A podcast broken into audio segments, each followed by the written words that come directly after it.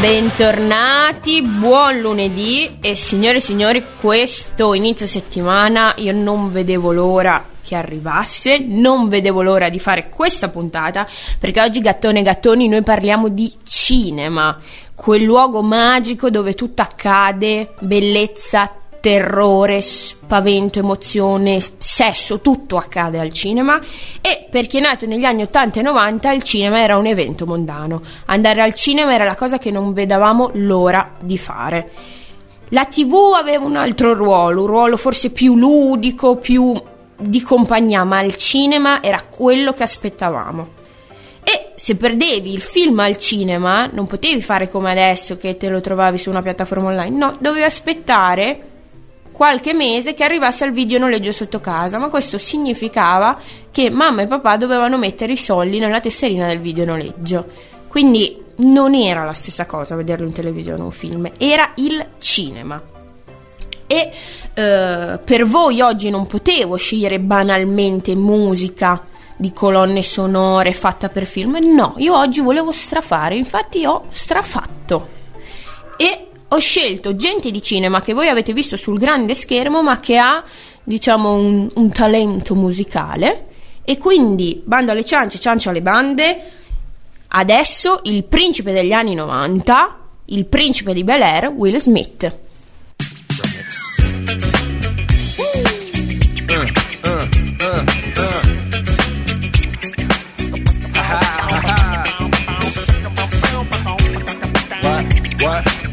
What?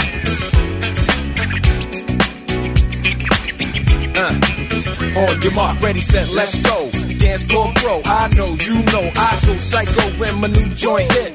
Just can't sit, gotta get jiggy with it. That's it, now honey, honey, come ride. TKNY, all up in my eyes. You got a Prada bag with a lot of stuff in it. Give it to your friend, let's spin.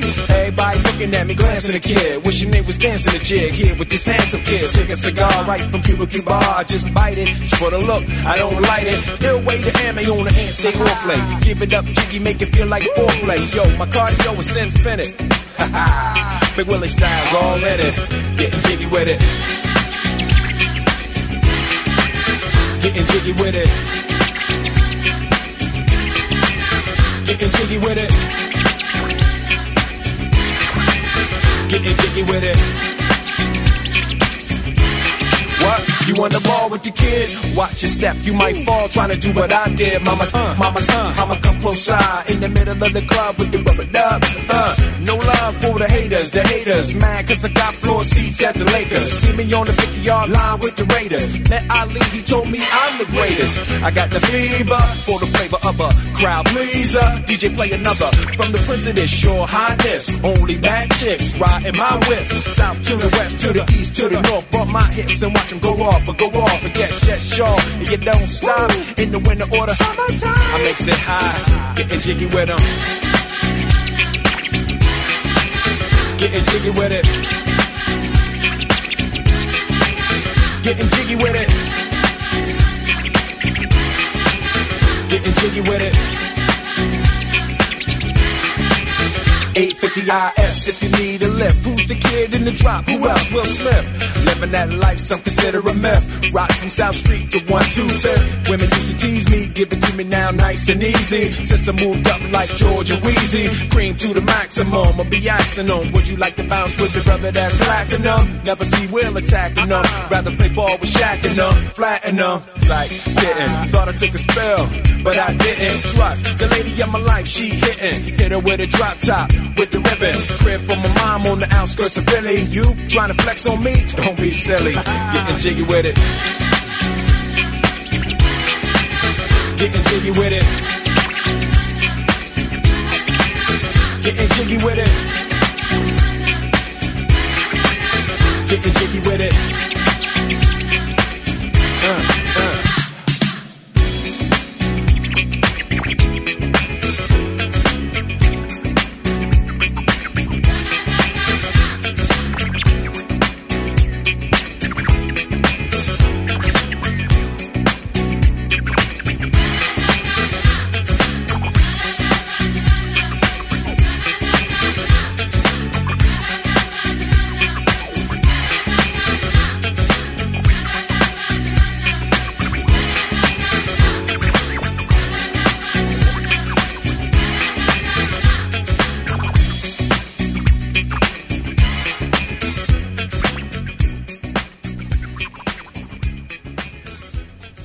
E da Bel Air in volata diretta di nuovo qui su Radio Frequenza Appennino, e oggi con me c'è l'ospite. Non nego il mio preferito, non solo qui in radio, il dottore, l'inventore del Tinelli tu non puoi far sempre quel che vuoi, il mio compagno di scandalo, bellissimi film, nonché location manager per i Manetti Bros, regista andato anche a Venezia e da poco produttore cinematografico, insieme a altri due faraoni che saluto, che sono Roby Boy e Fedy De Kette, e niente po' di meno il mio migliore amico Lorenzo Erbolagas. Ciao Lori, come stai? Buongiorno, sto bene, ciao Tinni. Ciao, allora, la tua più grande passione è diventata il tuo lavoro, raccontaci un po' come mai, perché, per come. È vero, è successo, e dunque tu come sai da quando sono piccolissimo io ho una passione per il cinema totalizzante, che è iniziata, non saprei dire se quando sbirciavo mia sorella che guardava Shining,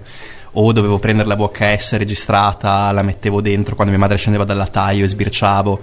Poi L'Esorcista, insomma, è cominciato sbirciando la passione per il cinema. Dopodiché, verso gli 11 anni, due grandi folgorazioni, che sono state La casa di Sam Raimi, quindi l'horror e tutto quel mondo, diciamo, che è molto legato all'infanzia, al divertimento, all'eccesso. E poi Kubrick, mi regalarono uno splendido cofanetto di DVD di Kubrick. Penso che da lì in poi sia una passione che si è accesa e che è fermentata sempre di più. Come è successo che sono finito poi effettivamente a lavorarci? Peraltro in realtà con diversi step in mezzo di confusione. Come tu sai, un anno a Londra in cui tra lustrini, no? Tra lustrini, danzerecci, insomma. Dovete sapere che dopo anni che era tornato da Londra io l'ho guardato e ho detto: ma esattamente, tu cosa hai fatto per un anno a Londra?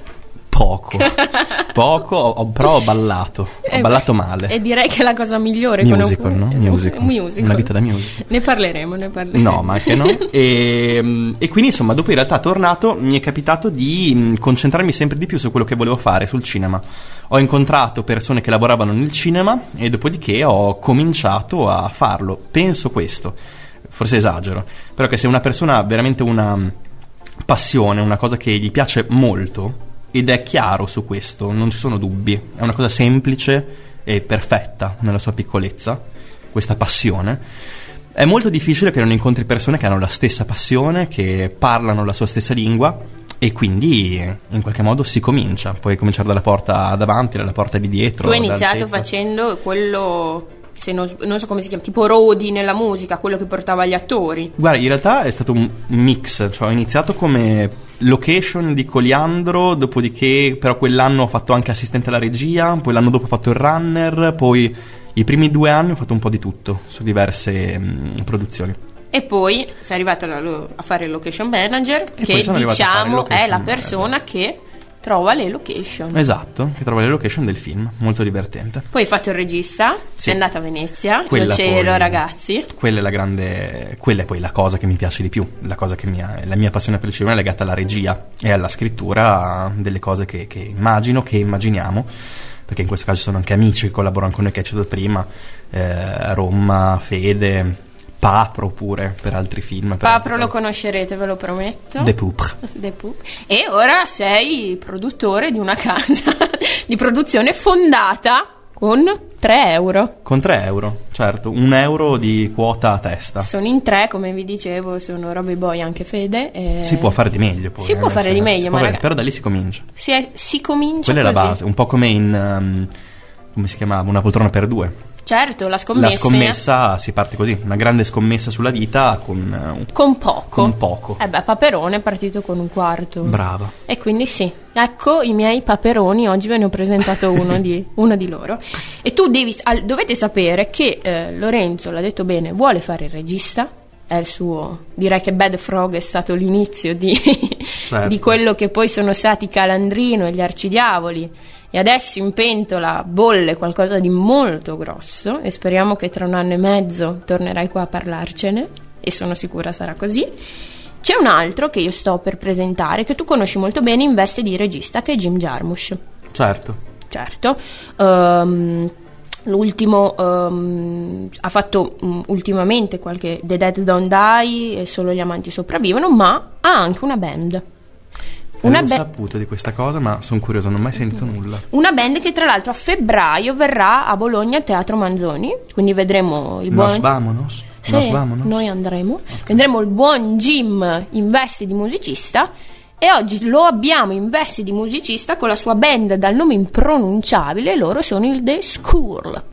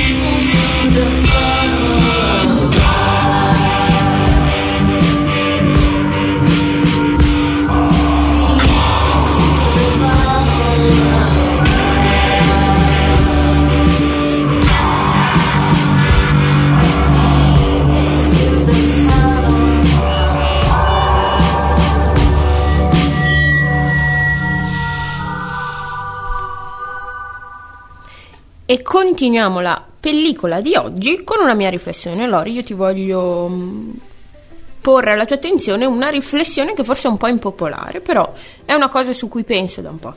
Io adesso ho notato che molte persone che magari lavorano in ambienti meno canonici, come può essere un ufficio, e effettivamente si occupano di produzione video, si definiscono un po' tutti registi, filmmaker, montatori, direttori della fotografia. E allora io ho pensato, ma è così per davvero? O si sfoggiano paroloni per celare situazioni, tra virgolette, molto più umili?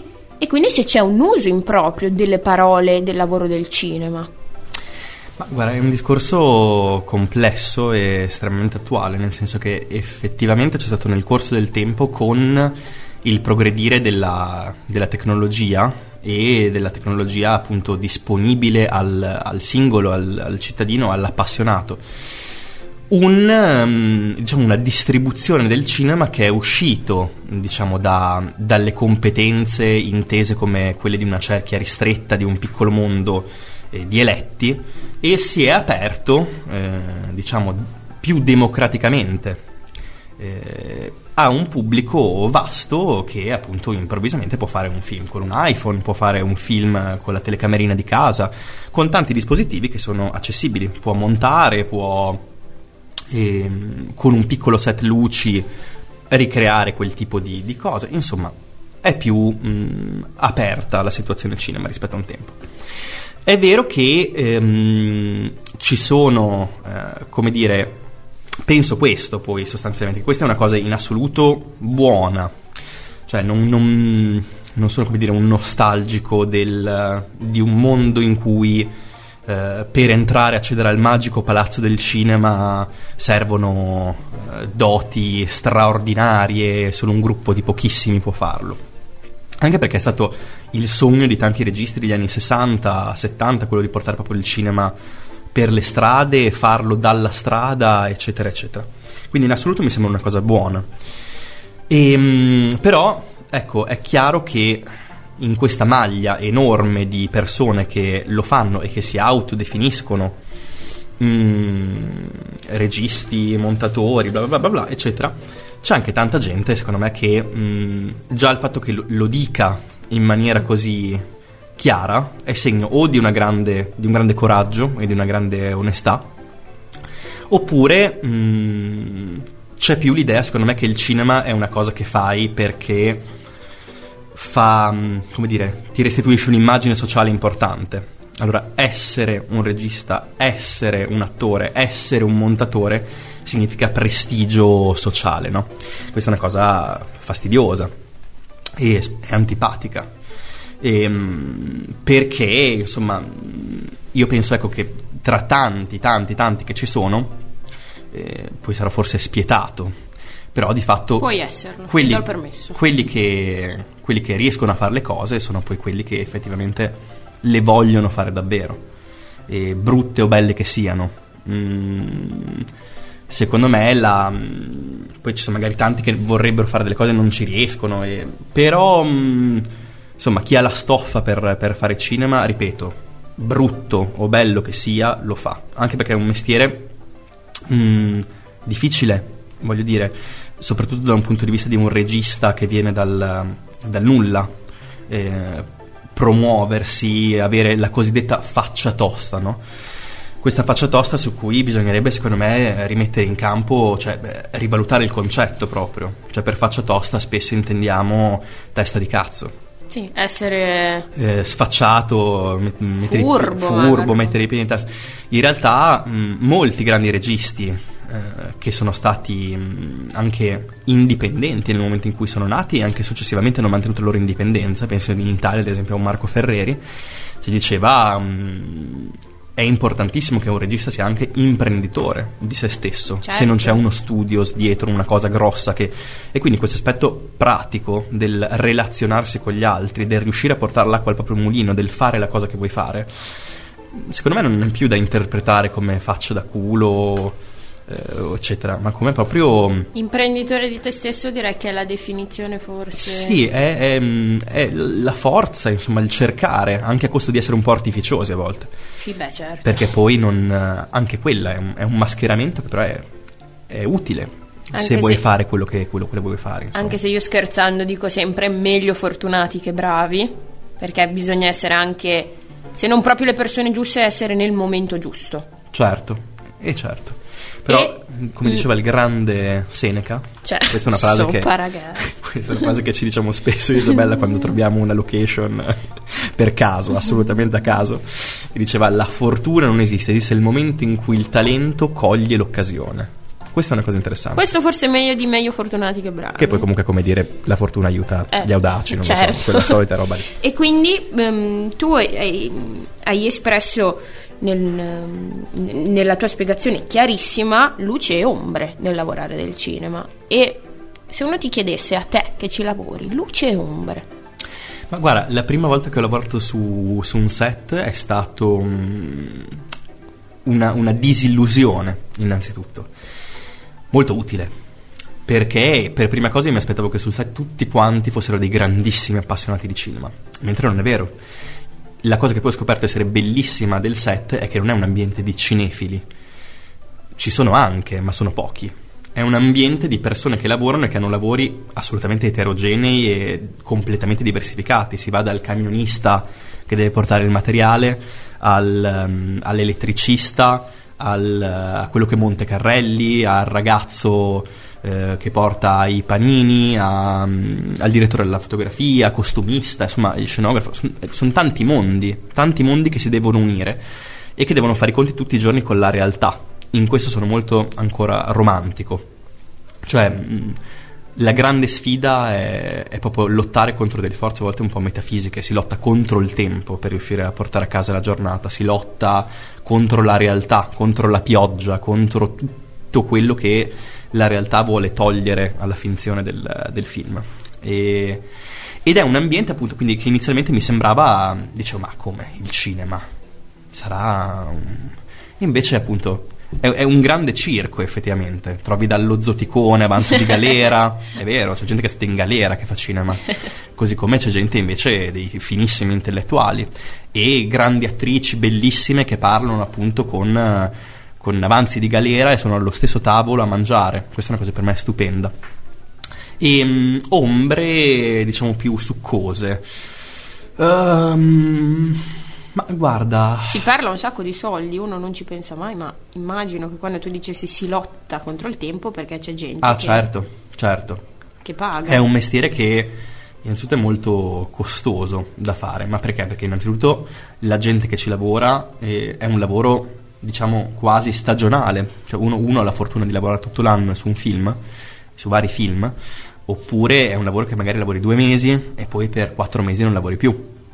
Quindi anche dal punto di vista proprio sindacale, diciamo, si dice spesso che chi lavora nel cinema guadagna molto, ma in realtà se poi fai il bilancio, spesso gli operatori del cinema, ecco, non i grandi capi reparto, è gente che insomma ha un destino incerto. E questa incertezza di fondo, secondo me, come negli ambienti delle compagnie teatrali, come in questi gruppi, è bellissimo il fatto che c'è un senso proprio di vita da porto, cioè che sei lì, attracchi, stai con queste persone, ti affezioni o le detesti, perché poi a volte ci si detesta, certo. Anche e è un lavoro che ti porta strettissimo con gli altri, e se non stai bene con gli altri è un casino. E però, appunto, lascia dei grandi affetti anche.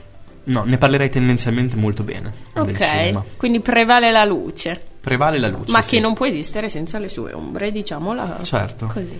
E il prossimo protagonista di oggi del nostro Colossal Jazz Kids è un attore del piccolo e del grande schermo. Ha fatto Stuart Little, ha fatto il film delle Spice Girls, ragazzi, stupendo. E infine è arrivato a fare il Dottor House. Lui è Hugh Laurie, che nella vita è anche un grande pianista, e la prossima canzone si chiama Kiss of Fire e con lui canta quella favolosa donna che è Gaby Moreno. Con este tango que es burlón y compadrito, si a todos salas la ambición de mi suburbio. Con este tango nació el tango y como un grito salió del sórdido barrial buscando el cielo. Conjuro extraño de un amor hecho cadencia que abrió camino sin más ley que su esperanza. Mezcla de rabia, de dolor, de fe, de ausencia, llorando en la inocencia de un ritmo juguetón. Por tu milagro de notas agoreras nacieron sin pensarlo las paicas y las crelas. Luna en los charcos, canyengue en las caderas y una ansia fiera en la manera de querer.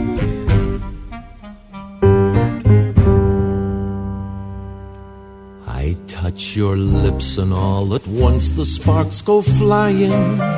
Those devil lips that know so well the art of lying. And though I see the danger still, the flame grows higher. I know I must surrender to your kiss of fire. Just like a torch you set the soul within me burning. I must go on, I'm on this road of no returning. And though it burns me and it turns me into ashes, my whole world crashes without your kiss of fire.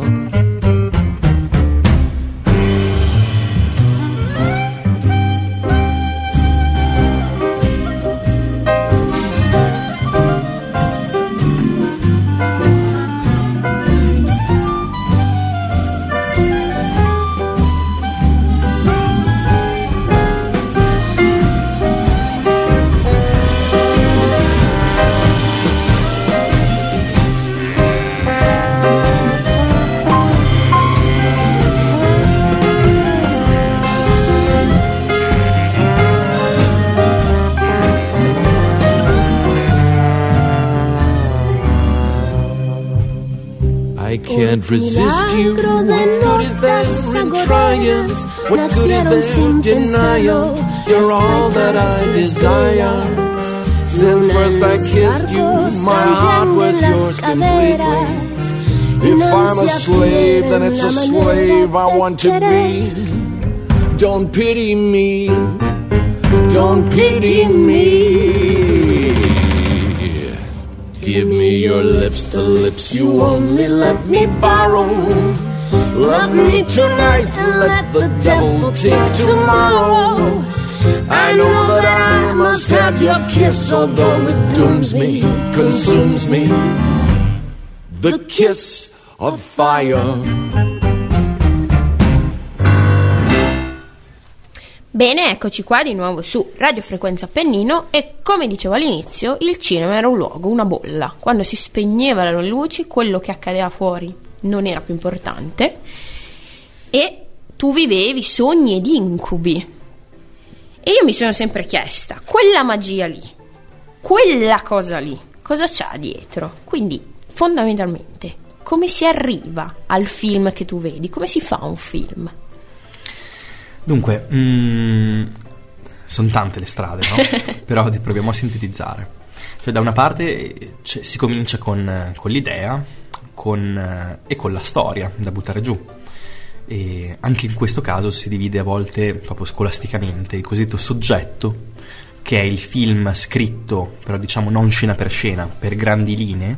Un soggetto può anche essere di una decina di pagine, mentre il film poi ne durerà tantissime in scrittura vera. Poi dopo si passa alla sceneggiatura, dove c'è la divisione per scene, quindi scena per scena quello che vedi, ed è una scrittura ripulita dal pensiero, da tutto quello che diciamo è invisibile nel film. Cioè la mia considerazione personale di una scena, dico questo personaggio potrebbe avere la faccia di no, solo quello che vedi. Dopodiché diciamo che o si va o si cerca un produttore, o è il produttore che cerca te, o è il produttore che ti ha commissionato questa cosa da scrivere. Si cercheranno dei soldi per fare questo film, e a un certo punto il film parte. E lì si apre il carrozzone circo di cui ci parlavo. Il carrozzone circo, dove peraltro insomma le scene non vengono tutte girate in ordine conseguenziale. Ecco, questa è una cosa che ho scoperto nella mia amicizia con Lori, dilla, perché secondo me è interessantissima. Si può partire da un film dalla fine. Certo, tu effettivamente puoi girare una scena in cui uno entra in ascensore, e lo puoi girare magari la prima scena del film, per dirti, però la scena in cui l'ascensore si apre ed entri nell'atrio la puoi girare un anno dopo. Questo fatto qua, che il tempo è mescolato nel film a seconda di esigenze che possono essere la disponibilità dell'attore e della location, per cui se quel giorno quel pianerottolo non è disponibile, faccio un esempio, lo devi rigirare quando sarà disponibile, ma anche quando sarà disponibile l'attore, e quindi il tempo è plasmato a seconda delle esigenze della realtà. E la segretaria di edizione, questa figura importantissima, ha il compito di mantenere tutta la memoria del film e quindi di sapere che un anno dopo, quando girerai la scena con l'ascensore che si apre, il tipo aveva i capelli voltati in quella maniera, vestito, con la cravatta così, fatto così, le sue emozioni erano quelle, che ne so, di commozione perché era appena morto un suo parente vicino. Tutte queste cose sono nella memoria che ha la segretaria di edizione. Ecco, quando comincia il film, poi dopo cominciano gli stress, le fatiche, è molto stressante, si ha la sensazione di lottare e fare una fatica disumana per una cosa inutile, come in effetti è. Spesso ci ripetiamo: non stiamo facendo un'operazione a cuore aperto, eppure perché sembra che stiamo facendo un'operazione a cuore aperto?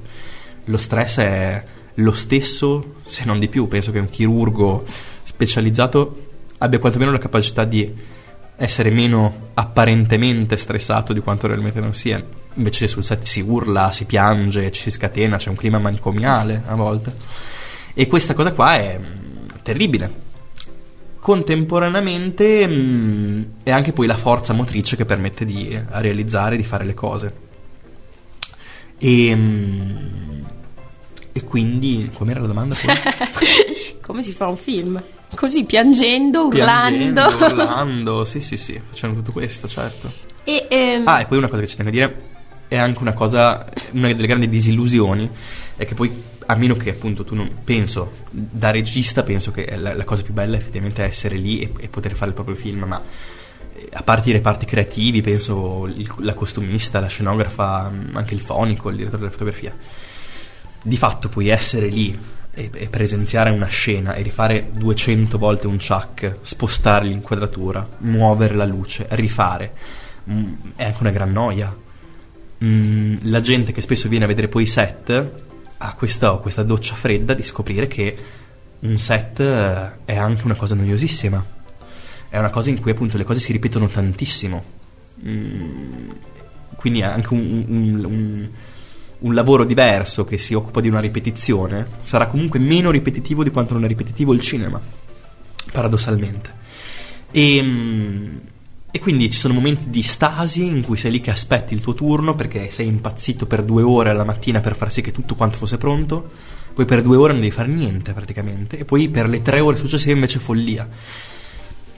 È sicuramente un lavoro anche molto fisico, di resistenza fisica, di pazienza. Si fanno notti, giorni, poi si torna alle notti, e io vedo proprio dei guerrieri, cioè ci sono gente che ha quasi ormai 70 anni che fa questo lavoro, che continua a farlo, che continua a fare le 6 del mattino, che sul cortometraggio di Arcidiavoli, il direttore della fotografia Cimatti, che è il cortometraggio di Lorenzo che è andato a Venezia, il direttore della fotografia era Roberto Cimatti, che è un grande direttore della fotografia. Insomma, lui, mi ricordo, partì, finimmo alle 2 di notte, l'ultima giornata di riprese, lui partì per Roma, arrivò a Roma, dormì in macchina, alle 7 del mattino cominciava a girare un altro film. Quindi sì, un bel guerriero, un samurai romagnolo. Tu hai detto bene, c'è una grande produzione in senso anche artigianale, vogliamo dire così, ma soprattutto quando si parla di cinema e produzione si pensano a chi muove il denaro. Io penso adesso alle produzioni che fanno film, che sono Netflix e Amazon, che adesso producono molto più di altri, forse quasi tutto, perché le nostre TV sono piene di film prodotti a Netflix, Amazon, però fanno film che non nascono per il cinema, ma per piattaforme da vedere sullo schermo del computer o della TV. Sostanziale differenza? Ci sono differenze o sostanzialmente secondo te non cambia niente? Da quello che invece vedi tu, quello che fai tu. Cioè dici sulla modalità di come si fa? Ma anche proprio sul fine. Come dicevo prima, Il cinema è quella bolla lì, quella cosa lì dove tu lì per 1.5 ore vivi quelle emozioni. Certo. E fuori c'è il resto, ma non è importante. Guarda, cioè da una parte mi viene a dire che è sempre auspicabile che si facciano film, che si continuino a fare qualsiasi sia la destinazione, e è chiaro che il cinema è proprio tangibile, questa cosa ha un'altra possibilità, ha un'altra potenzialità che secondo me non smetterà mai di esistere. Cioè è cambiata la fruizione, è cambiato la quantità soprattutto del pubblico. Io penso a mio nonno che era ferroviere qui a Bologna, lui aveva anche degli sconti, credo, per andare al cinema, ci andava 4-5 volte a settimana anche da solo. Anche i miei nonni, tu devi sapere che i miei nonni al cinema hanno visto le Salò di Pasolini, quindi immaginati. Pensate. Sono usciti certo. Cioè, per dirti com'era andata, cioè come veniva vissuto il cinema, ed era talmente popolare il cinema, proprio nel senso che a basso prezzo per tutti, che tutti anche i grandi capolavori che uscivano potevi guardarteli, se li guardava chiunque, ecco, non erano cose elitarie. Questa è una cosa stupenda, cioè pensare che un film di Fellini appunto era un film di un genio, di un grande autore, ma assolutamente popolare e a disponibilità di tutti, ma perché anche il cinema che non voleva essere popolare finiva per essere popolare, perché per forza il cinema ti portava ad occupare quella sala e quello era il mezzo. Oggi effettivamente con le televisioni si è molto parcellizzato il pubblico e non vanno più tantissimo al cinema, però è proprio un'esperienza che è diversa e secondo me rimarrà. Banalmente, banalizzo, cioè l'idea di andare a mangiare la pizza e poi cinema, non la fai se sei a casa. Favoloso per quanto mi riguarda. Quindi anche legato a queste cose proprio superficiali, no? La serata, che è stupenda. Secondo me rimarrà il cinema. E poi qualitativamente non c'è dubbio, per me è l'esperienza migliore, perché è completamente immersiva, non hai distrazioni. C'è chi diceva appunto che il cinema è l'arte più onirica che ci sia, no? È come un'ipnosi, sei nel buio a guardare uno schermo con immagini che si muovono, gigante peraltro. E questa ipnosi io la sento ancora fortissimo quando vado al cinema. Non passa. Sì, dovete sapere che Lorenzo è quello... la persona che mi fa vedere più film belli e brutti, posso dirlo. Certo. Litighiamo anche. Sì, litighiamo su quello che tu consideri brutto. Cuore selvaggio, apriamo la parentesi. Vabbè, cuore chiudiamola subito. Esatto. E mi ricordo quando mi hai fatto vedere Roma per la prima volta, è stato talmente Roma di Fellini, è stato talmente immersivo che io ti ho detto, la scena in cui fanno vedere la metro come si fa una metro, per me è stata un incubo. A differenza magari della scena dei bordelli che sembrava di essere lì. Quindi hai detto bene, sono l'esperienza ad essere completamente diverse. Magari il film per Netflix si fa nella stessa maniera in cui fa il film per l'Odeon di Bologna, però sono diversi. E la prossima attrice che scende in campo oggi a Just Kids è giovanissima, è figlia d'arte perché i suoi genitori sono Uma Thurman e Ethan Hawke. Lei in realtà nasce come cantante, voleva fare la cantante, poi l'abbiamo vista sull'ultimo film di Tarantino, C'era una volta ad Hollywood, dove c'è un Brad Pitt su un tetto che lasciamo perdere, ha fatto levare mutande a uomini e donne, ragazzi, ecco. E lei è Maya Hawke e voleva fare la cantante, anche se figlia di attori, poi ha fatto anche l'attrice, e questa è Generous Heart. E andiamo.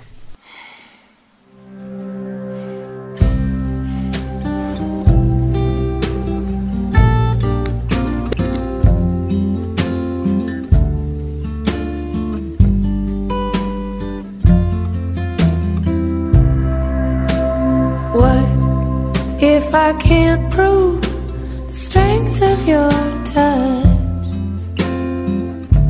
my cries alone are not good enough. When I am with you, don't feel much at all. You asked if you were working towards the fall. I have nothing to say about love anymore. Love is nothing. I am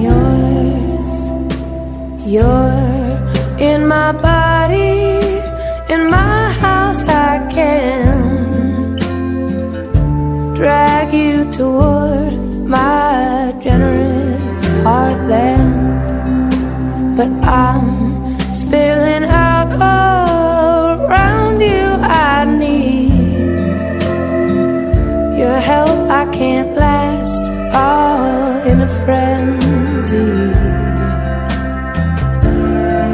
I have nothing to say about love anymore.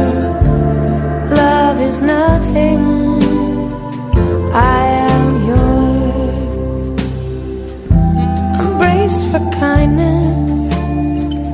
slack, insensitive woman, I'm being a little abrasive.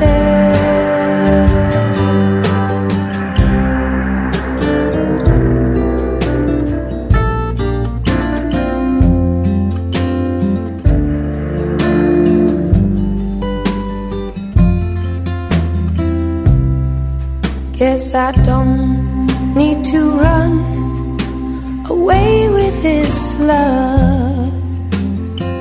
I don't need to protect, I should be afraid of this love. I know it's my fault, I need to lie dead to find a cascade towards something but red.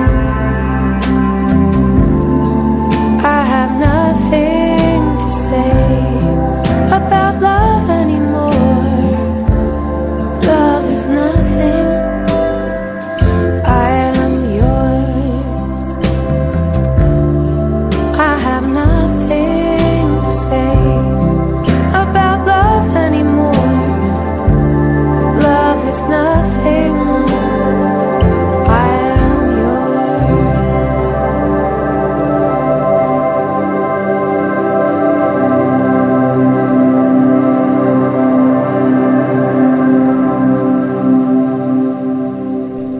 Ed eccoci di nuovo, già Schiez, Radio Frequenza Appennino e Momento Mentana. Commentiamo insieme una notizia. La notizia che ho scelto per te è una notizia del 2020, quindi di un annetto fa, che ricordo che quando uscì ci fece molto discutere, non solo a me e a te, ma diciamo nel nostro gruppo di amici. Dal 2024, per vincere un Oscar, quindi secondo l'immaginario il massimo premio, la massima onorificenza, si dovranno rispettare severi requisiti di inclusione. Cosa vuol dire? Che i partecipanti alla produzione del film, i carrozzanti del circo, dovranno rispettare delle percentuali, cioè un tot di macchinisti dovrà essere di quell'etnia, un tot di runner dovrà essere LGBT, cioè facente parte della comunità, insomma.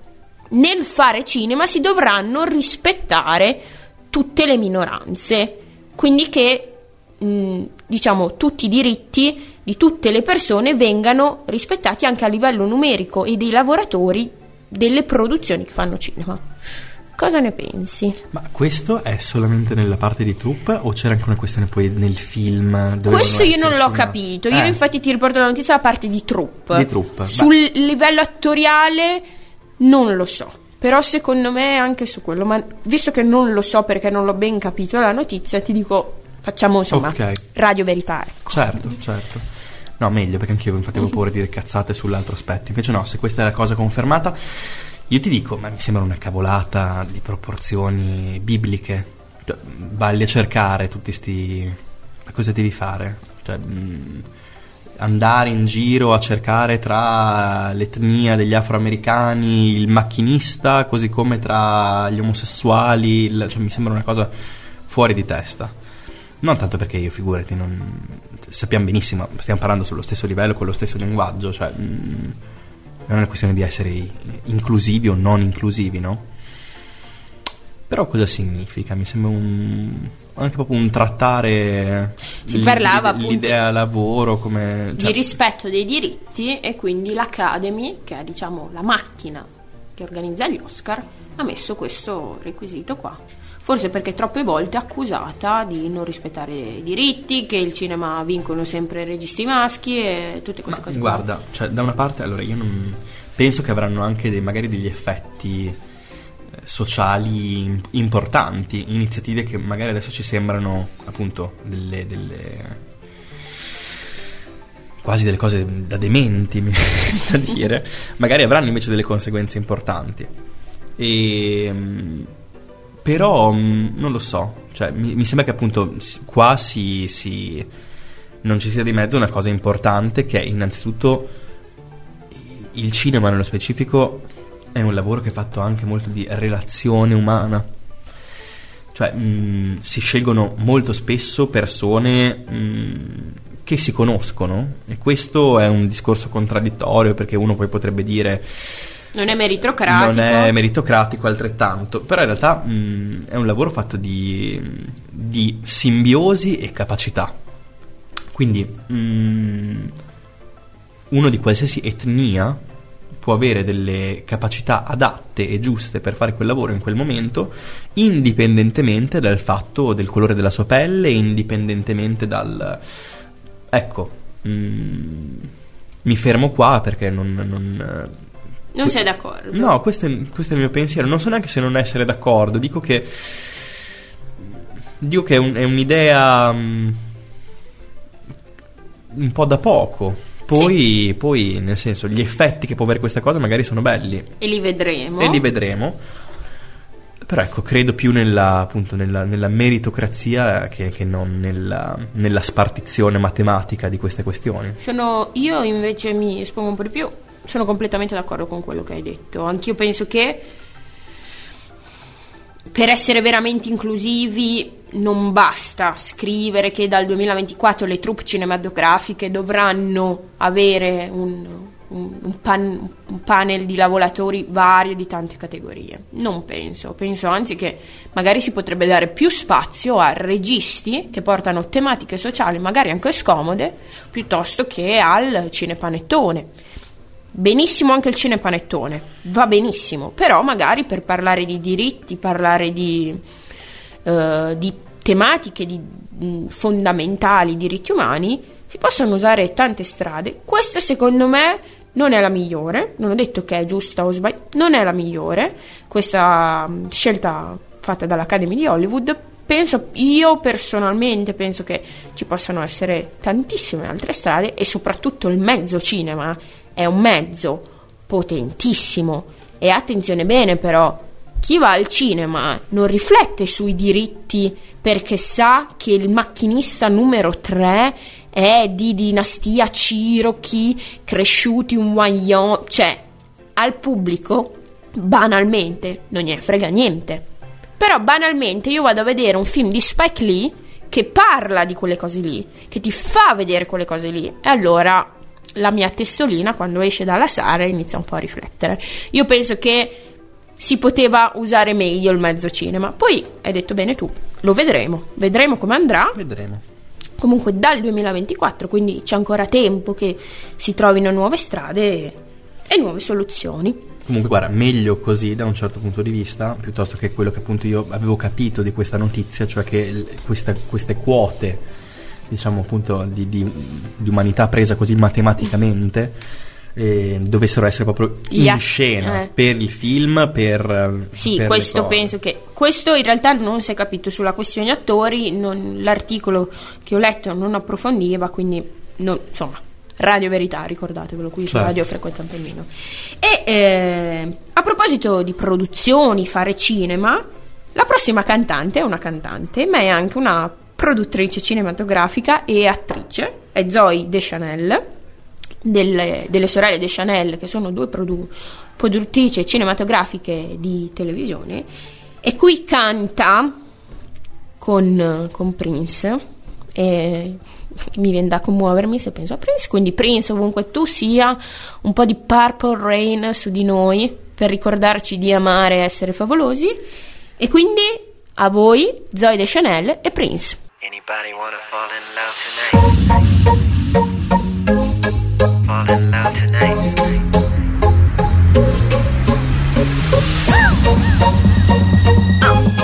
Gotcha.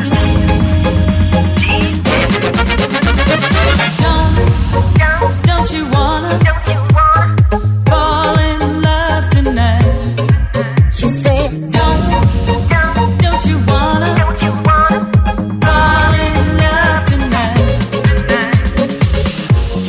night, my favorite crew. The moon threatened to dance her out of her shoes. In his ear, he was about to hear an offer that he could not refuse. She said, don't you wanna fall in love tonight? She said, don't you wanna fall in love tonight?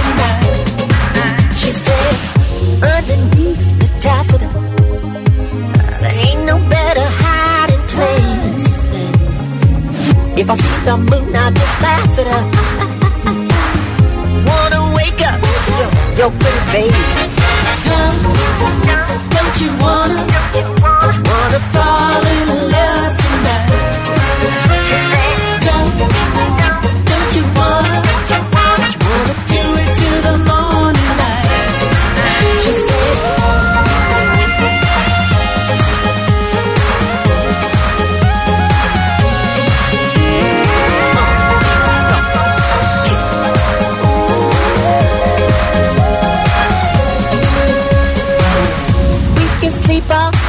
tomorrow, dream about this fantasy.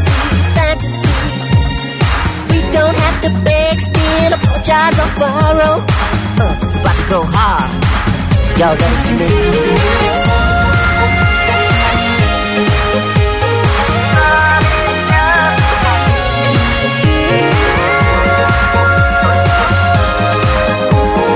on.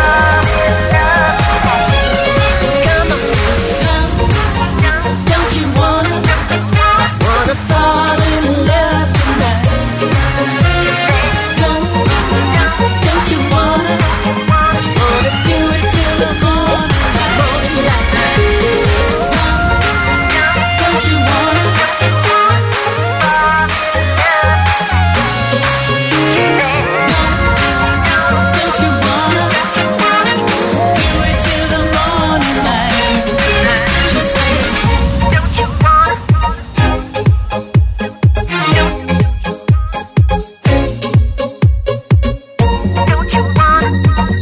in love tonight?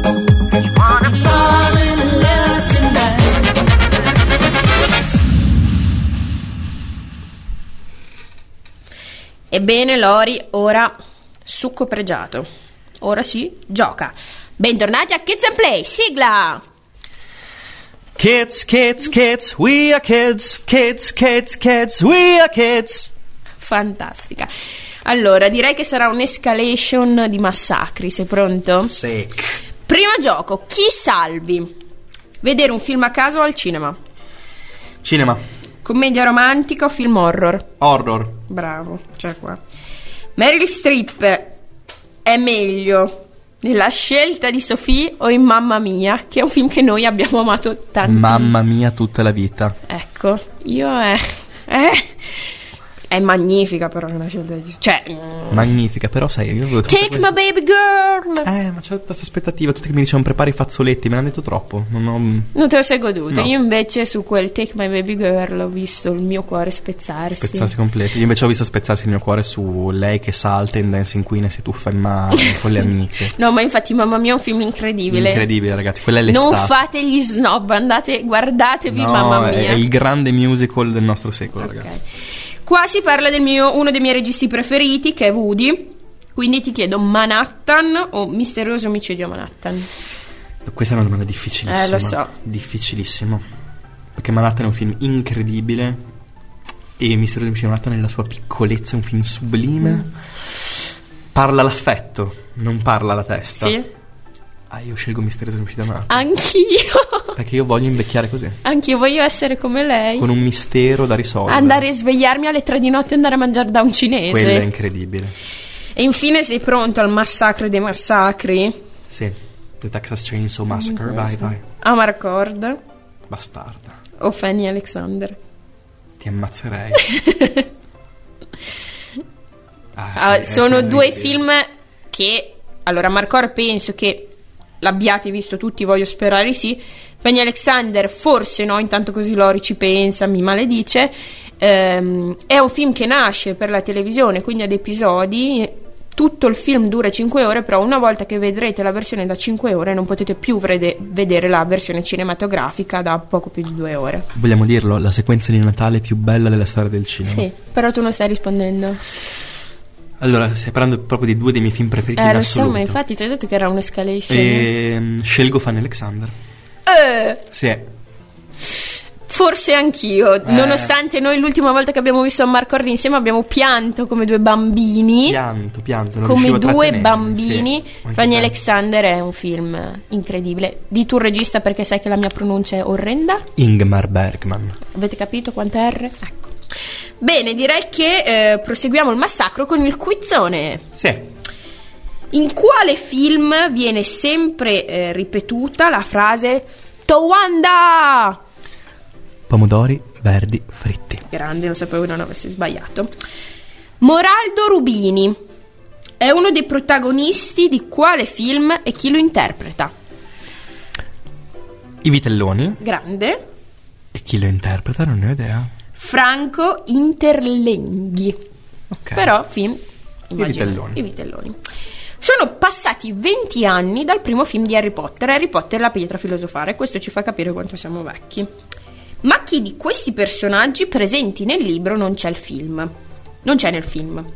Pix, lo spiritello di Hogwarts, il signor Melling, la Megranit da giovane. Non c'è nel film. La Megranit da giovane non si è mai vista. Aspetta, Pix non c'è. Bravo, è Pix. La Megranit appare da un po' più giovane perché poi si ritrova su Private Drive sia nel libro che nel film a portare Harry. Il signor Melling l'ho inventato io. Infatti mentre lo dicevi come i Pokémon, non mi ricordo più quelle cose. Come si chiamano, nome di battesimo, i protagonisti dei Goonies, che è altro nostro film importantissimo, e se sai anche i nomi della banda fratelli? Guarda, allora, com'era la prima la cosa? Come si chiamano i nomi di battesimo? Di chi? Dei Goonies, i ragazzini. Oddio. E della banda fratelli. La banda fratelli 100 più. È difficilissimo. Questo è difficilissimo. Cioè tipo Chunk, ti devo dire il vero nome di Chunk? Sì, che è uguale al tuo, Lawrence. Ecco. Siamo anche simili io e lui. Sì. Data. Sì. Richard. Ok. Le due ragazze, mi ricordo, Steph e Andy. Sì, quindi Stephanie e Andy. Ok. Mouth. Questo lo dice la madre quando fanno la traduzione. Certo, Sinagua e Sincomin. E non lo so. Clark. Sì. Ok. E i fratelli? Non la banda fratelli, i fratelli protagonisti, Samwise e Thanos, i futuri Samwise e Thanos. Sì. Brandon e Mickey. E Mickey, certo. Invece la banda fratelli, questo è veramente per nerd, salutiamo di nuovo Andre. La mamma fratelli si chiama nel film Agatha. Poi ci sono Jake e Francis. E Slot, che voleva tanto una Baby Ruth, il suo vero nome è Lotney. Sì, incredibile. E infine, ultima domanda: chi non ha mai vinto un Oscar tra questi registi? Con Oscar si intende un Oscar tra virgolette vero, non un Oscar alla memoria, alla carriera, un Oscar vero. Fellini, Kurosawa o Hitchcock? È una domanda a tranello, attenzione. Dunque, chi non l'ha mai vinto? Dunque, Fellini ha vinto miglior film un botto di volte. È Fellini? No, sono no. Tutti e tre. Tutti e tre hanno vinto solo Oscar o alla carriera o alla memoria o così. No. Tini, scusa, coso, e La strada ha vinto no, secondo me era miglior film. Ecco, non hanno mai vinto miglior regia. Miglior regia, sì, scusate, ho posto male la domanda. Ok. Sì. Tutti e tre. Uno dei tre l'ha mai vinto. Tranellina, che non sei. Hai fatto un tranello. Un tranellino. E continuiamo su questo film del lunedì, che è Just Kids, con quella potenza di Scarlett Johansson e del suo compagno di chitarra Pete Yorn.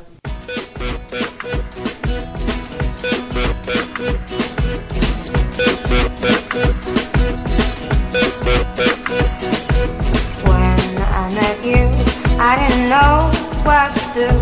I was tired, I was hungry, I thought.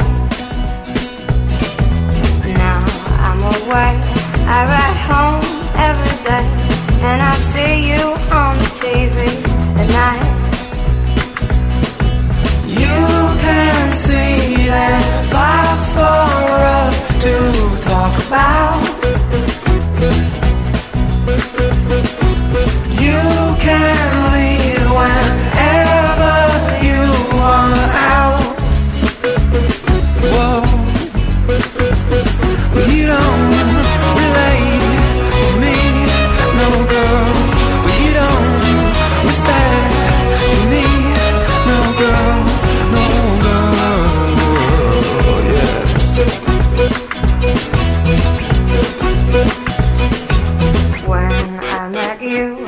didn't know what to do, but I noticed that I didn't really feel.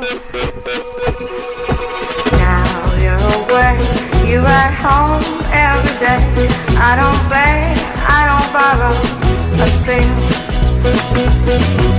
You don't think that life's for us to talk about. You can leave whenever you want out. You want out, but you don't relate to me, no girl. And you don't respect to me, no girl. And you don't relate to me, no girl. And you don't respect to me, no girl.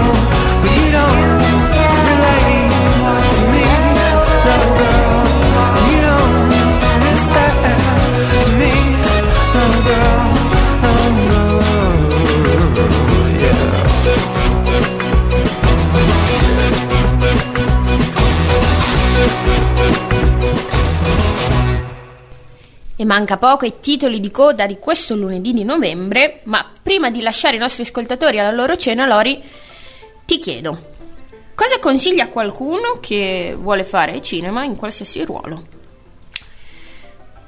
Conoscere e rompere le scatole a persone che già ci lavorano e che fanno lo stesso il ruolo che lui vorrebbe fare. Conoscete e rompete le scatole, vi porterà lontano.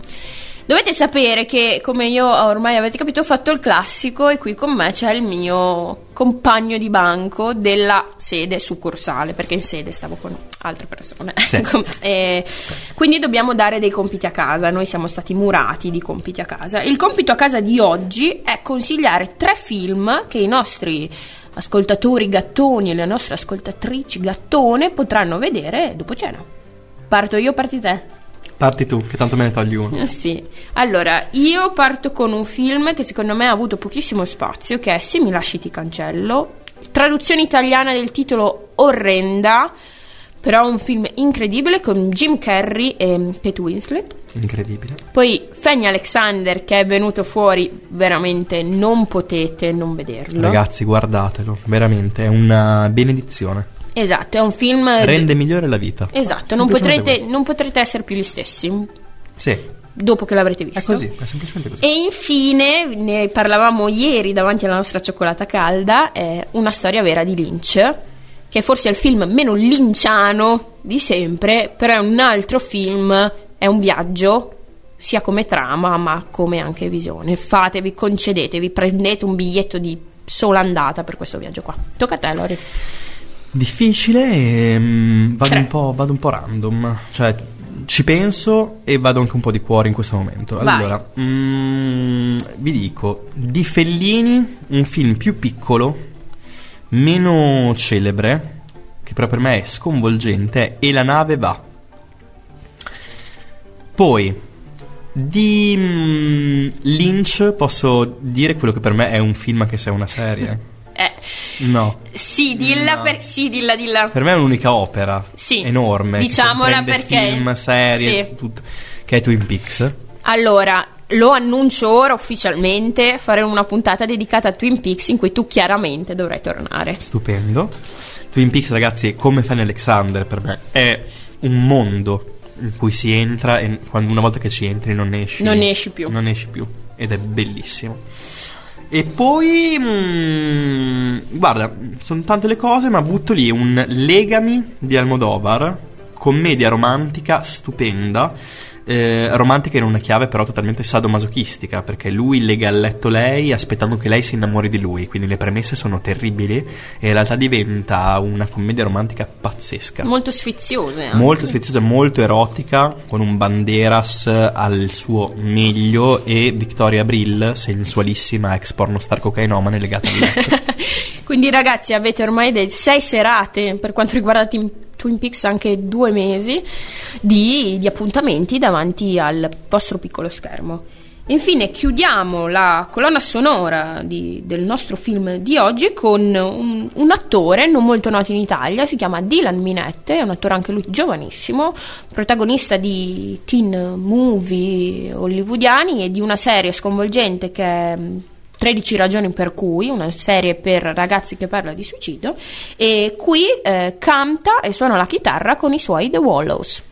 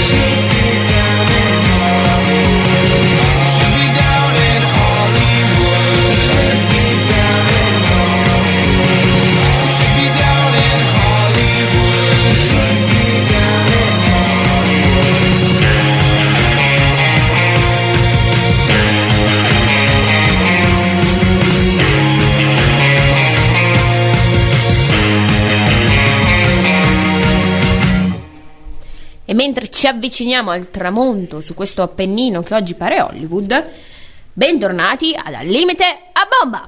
Kaboom! La rubrica che parla di giovani straordinari. Oggi per la precisione ne ho scelti due, che so che tu apprezzerai molto. Il primo è Orson Welles, che a soli 26 anni, quindi 26 anni, realizza quella storia incredibile di Quarto Potere. Il primo che dice cos'è Rosebud verrà eliminato dalla faccia della terra, però il buon Orson aveva solo 26 anni. E l'altro, che è nei nostri cuori ormai da un po', classe 1989, con all'attivo già un sacco di film, è Xavier Dolan. Il nostro amico Xavier Dolan. Io personalmente consiglio l'ultimo, che è Mathias Maxim, che ci ha sconvolto. Ci è piaciuto tantissimo. Nelle viscere. Mommy rimane una cosa incredibile. Per dirti, però Xavier è uno di noi, cioè c'ha Silente tatuato. Sì. Xavier è uno di noi, ragazzi, quindi È veramente il regista della, secondo me, della nostra generazione. Sì. Molto Just Kids, molto Just Kids. Molto Just Kids. Inizio 90, nato in fine 80, inizio 90. Nato nell'89, con quel bagaglio sì. lì. E quindi se c'è qualcosa che questi due registi ci hanno insegnato è di continuare a sognare. Quindi gattoni e gattone, continuate a sognare. Piccolo annuncio che sono contenta di fare con Lori. Just Kids, questa è l'ultima puntata della settimana, perché lunedì prossimo io e Lori saremo assieme alla nostra dama di compagnia a Windsor, perché andiamo a Londra a comprare tappeti. Tappeti, quadri, vestiti, ragazzi, non vediamo l'ora. Quindi dalle stelle di Hollywood alle stalle della regina, noi vi auguriamo un buon lunedì e continuate a sognare, vedetevi un botto di film. Ciao! Un botto di film, Just Kids, ragazzi!